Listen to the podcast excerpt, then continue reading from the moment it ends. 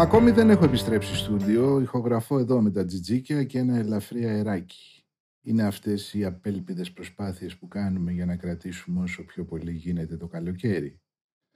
Και αυτό γιατί όλοι ξέρουμε μέσα μας πως το φθινόπωρο πάνω απ' όλα σημαίνει σχολείο. Είναι μια κοινή εμπειρία που μοιραζόμαστε. Και σχολείο σημαίνει μαθήματα.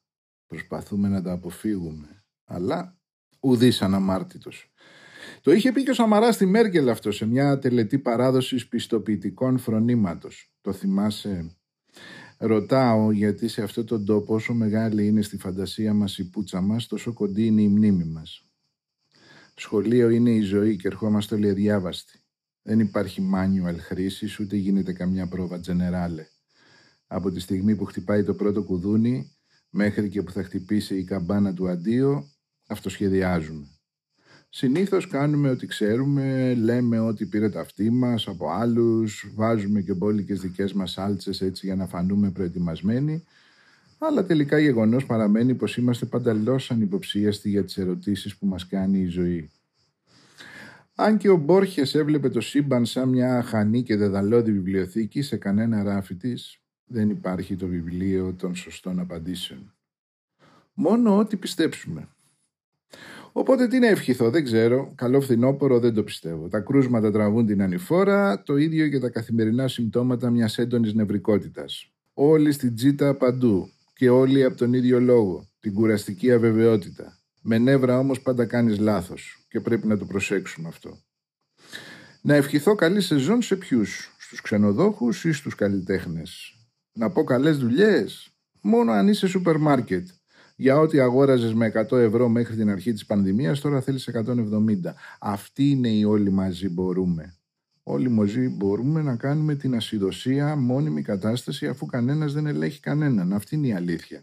Είδατε καμιά επιτροπή ανταγωνισμού να ασχολείται ποτέ πώς συγχρονίζονται στις ανατιμήσεις τους οι σούπερ μαρκετάδες. Είδατε να καταλήγουμε ποτέ σε κανένα συμπέρασμα για τις φορολογικές σκοπιμότητες των πολυεθνικών που πουλάνε ακριβότερα τα προϊόντα τους στην Αθήνα από ό,τι στο Βερολίνο; Εκεί δηλαδή που οι καταναλωτές έχουν τριπλάσια αγοραστική δύναμη. Τι να ευχηθώ λοιπόν. Ξέρω εγώ, καλά κρασιά. Αυτό μόνο μπορώ να ευχηθώ. Αφού άκουσα βεβαίως και το Μητσοτάκι στη Θεσσαλονίκη. Πιο διαχειριστικός πεθαίνεις. Καμία έμπνευση, κανένα όραμα. Αμυντικός, νευρικός. Με έκδηλη αυτή την αγωνία του brand safety. Όπως φάνηκε και στη συνέντευξη τύπου με την προτεραιότητα που έδινε ο Πέτσας στις ερωτήσεις. Μου θύμισε μέρες η μύτη, φτιστός, στο τέλος της μέρας η πολιτική στην Ελλάδα είναι εξοπλιστικά και διορισμοί. Κλισέ, κλισέ. Εσύ τι νόμιζες δηλαδή; Ναι, αλλά το χρέος, ε, το χρέος ως γνωστόν έχει ξεπεράσει το 200% του ΑΕΠ και θα συνεχίσει να αυξάνεται εκθετικά, έστω και αν προς το παρόν δανειζόμαστε με χαμηλά επιτόκια.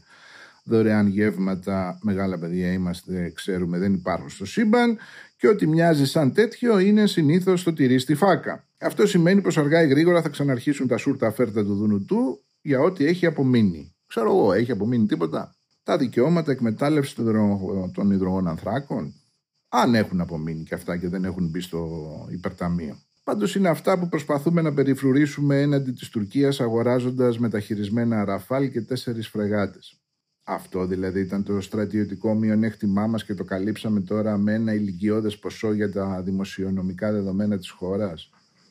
Ρωτάω, δεν ξέρω. Περιμένω να τοποθετηθεί θεσμικά και η αξιωματική αντιπολίτευση. Μπορεί ο Τσίπρας να βγήκε, να κάνει καμιά έρευνα αγοράς, να έχει μια αντιπρόταση. Ξέρω εγώ, μπορεί κάτι να έχει φτιάξει η Κίνα, κάτι, το Ισραήλ. Υποθετικό σενάριο τώρα είναι αυτό, μην το πάρετε της μετρητής. Να υπάρχει κανένας πύραυλος που να είναι αόρατος για την τουρκική αεράμινα και να ισοπεδώνει την άγκυρα σε 72 δευτερόλεπτα. Ξαναλέω, υπόθεση κάνω, δεν ξέρω.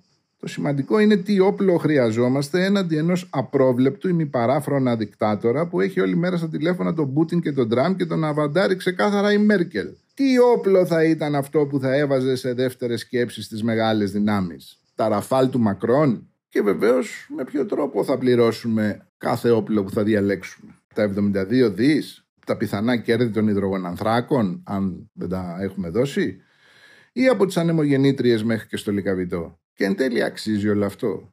Είναι μια σοβαρή συζήτηση που πρέπει να γίνει. Το κακό είναι ότι δεν γίνεται καμία σοβαρή συζήτηση. Έχουμε ως χώρα ένα πρωθυπουργικό κεντρικό μοντέλο και ο Μητσοτάκης όπως και όλοι οι καμένοι προκάτοχοί του αποφασίζει εν λευκό. Το τονίζει άλλωστε και ο ίδιος με τη χρήση του πρώτου ενικού στα μηνύματά του. Ντεμεκ ηγετικότητα. Ωστόσο από τον καρπό κρίνεται το δέντρο και τους καρπούς μέχρι τώρα δεν τους λες και τόσους πολλούς για να εμπνεύσουν αυτοπεποίθηση στις Ελληνίδες και στους Έλληνες και μάλιστα μέσα στη δυσκολότερη συγκυρία των τελευταίων 45-46 χρόνων.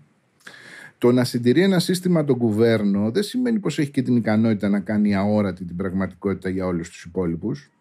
Ό,τι και να λένε τα κανάλια, οι μανούλες κάνουν βιωματικό ρεπορτάζ. Είχε η Κεραμαίο έξι μήνες να ασχοληθεί με το άνοιγμα των σχολείων και τρέχαν οι δημαρχαίοι με την ψυχή στο στόμα μέχρι τη Δευτέρα το πρωί για να πάνε μάσκες στα σχολεία. Πάλι καλά δηλαδή που δεν πειράστηκαν σε φωτοτυπία. Ό,τι και να λένε τα κανάλια, βιωματικό ρεπορτάζ κάνει και ο υπάλληλος του ιδιωτικού τομέα που δουλεύει για να πληρώνει λογαριασμούς και μια μπύρα το Σάββατο. Βιωματικό ρεπορτάζ κάνει και ο μικρός επιχειρηματίας που ακούει μέτρα υποστήριξης και πάει στην τράπεζα και του εξηγούν το όνειρο. Οπότε, ανεξάρτητα από τι λένε οι δημοσκοπήσεις του Εδωρικάκου, ε, συγγνώμη, της GPO ήθελα να πω, ο Μητσοτάκης ξέρει τουλάχιστον έχει υποψιαστεί πως τα δύσκολα τώρα αρχίζουν. Με τον Κυριάκο έγιναν όλα με ψηφιακές ταχύτητες. Από κομματικό outsider έγινε πρωθυπουργός. Στηρουμένων των αναλογιών το είχε πετύχει και ο Σιμίτης αυτό. Όμως σε αυτές τις περιπτώσεις τα checkpoints είναι μπροστά. Ο Μητσοτάκης για να συνεχίσει να κυβερνάει την Ελλάδα πρέπει πρώτα να συνεχίσει να κυβερνάει τη Νέα Δημοκρατία εκτός αν βρει τρόπο να την αντικαταστήσει. Σε κάθε περίπτωση ξέρει πως το πρώτο κουδούνι χτύπησε, όχι των σχολείων, αλλά της κοινοβουλευτικής αριθμίας στην ψηφοφορία για την άρση της ασυλίας του Πολάκη. Γι' αυτό και τιμώρησε τον Καλαφάτη, που είναι γραμματέας κοινοβουλευτικής ομάδας, και δεν έφαγε ως ήθιστε με τους βουλευτές Θεσσαλονίκης το βράδυ της ομιλίας του. Δίπνησαν μαζί μόνο τα ζεύγη Μητσοτάκη, Τζιτζικώστα και Ρέτσου με τη θέα της πόλης από τον 7ο όροφο του Ηλέκτρα Παλάς, όπως λέει το ρεπορτάζ μου. Παρ' όλα αυτά, πόσα κουδούνια μένουν. Άλλα δυο. Μετά το έργο θα ξεκινήσει αναπότρεπτα. Winter is coming. Μπορεί οι άνθρωποι γενικώς να αγαπάμε πολύ αυτό που είμαστε, αλλά κανείς δεν μπορεί να γίνει ηγέτης αν δεν υπερβεί τον εαυτό του. Και η χώρα αυτή τη στιγμή χρειάζεται ηγεσία και μάλιστα ηγεσία που να έχει εικόνα για τον νέο κόσμο που ανατέλει και να έχει και μια άποψη τουλάχιστον για το τι σημαίνει ελληνισμός, ποιες είναι οι αξίες του, ποια είναι τα συμφέροντά του και μάλιστα σε μια φάση μετάβασης από μια παγκόσμια τάξη ανοιχτής κοινωνίας σε ένα παγκόσμιο σύστημα κλειστής κοινωνίας. Το να περιμένουμε τον Biden δεν είναι εθνική στρατηγική, ειδικά καθώς βαδίζουμε σε ένα διαφορετικό, πολυπολικό κόσμο με εντελώς διαφορετικές προτεραιότητες, άλλα συστήματα αξιών και άλλες δομές πολιτικής διακυβέρνησης. Φοβάμαι δε πως, αν και άμεσα ενδιαφερόμενοι για αυτές τις κατακλυσμίες αλλαγές, μαθαίνουμε τα νέα τελευταίοι και απλώς αντιδρούμε αυτοσχεδιάζοντας μέσα στη σύγχυση. Πραγματικότητα έχει αρχίσει να μοιάζει περισσότερο στο μαγικό ρεαλισμό του Μαρκές των 100 χρόνων μοναξιάς και των μυθοπλασιών του Μπόρχες. Η τυπική λογική αιτίου αποτελέσματος της γραμμικής σκέψης δεν είναι επαρκές εργαλείο πολιτικής όπως φαίνεται. Και αυτό είναι ξεκάθαρο μετά την πανδημία. Η ζωή μοιάζει αρκετά περίπλοκη και δεν επιδέχεται βολικές απλουστεύσεις άσπρου μαύρου. Αντί να προσπαθήσουμε να προβλέψουμε με ακρίβεια το μέλλον, έχουμε μια άνευ προηγουμένου ευκαιρία να αρχίσουμε να σκεφτόμαστε πώς μπορούμε να το διαμορφώσουμε χωρίς προκαταλήψεις και στερεότυπα. Το περίφημο κινέζικο δόγμα του Teng Xiaoping, άσπρη γάτα, μαύρη γάτα, δεν έχει σημασία αρκεί να πιάνει τα ποντίκια, μοιάζει πιο λειτουργικό στη συγκυρία. Για να αντιμετωπιστούν όμως οι αβεβαιότητες πρέπει πρώτα να απαλλαγούμε από τις ρηχές μας βεβαιότητες. Ο Ναπολέοντας έλεγε ας εμπλακούμε και μετά βλέπουμε. Ο γκραντ μέτρο της στρατηγικής που άλλαξε τον κόσμο όταν χρειάστηκε ο Απόστολος Παύλος το είχε πει ακόμη πιο σωστά. Περιπατούμεν διαπίστεως, ουχίδια της όψεως. Άντε τώρα να το εξηγήσεις στον αλγόριθμο αυτό. Όμως ο χρόνος, υπό την κρίσιμη μάζα διασταυρούμενων γεγονότων, μπορεί να καμπυλώσει απότομα. Το λέει η μάνα μου, η θεωρία της σχετικότητας. Τα λέμε σύντομα. Υγεία και μαγεία στη ζωή σου.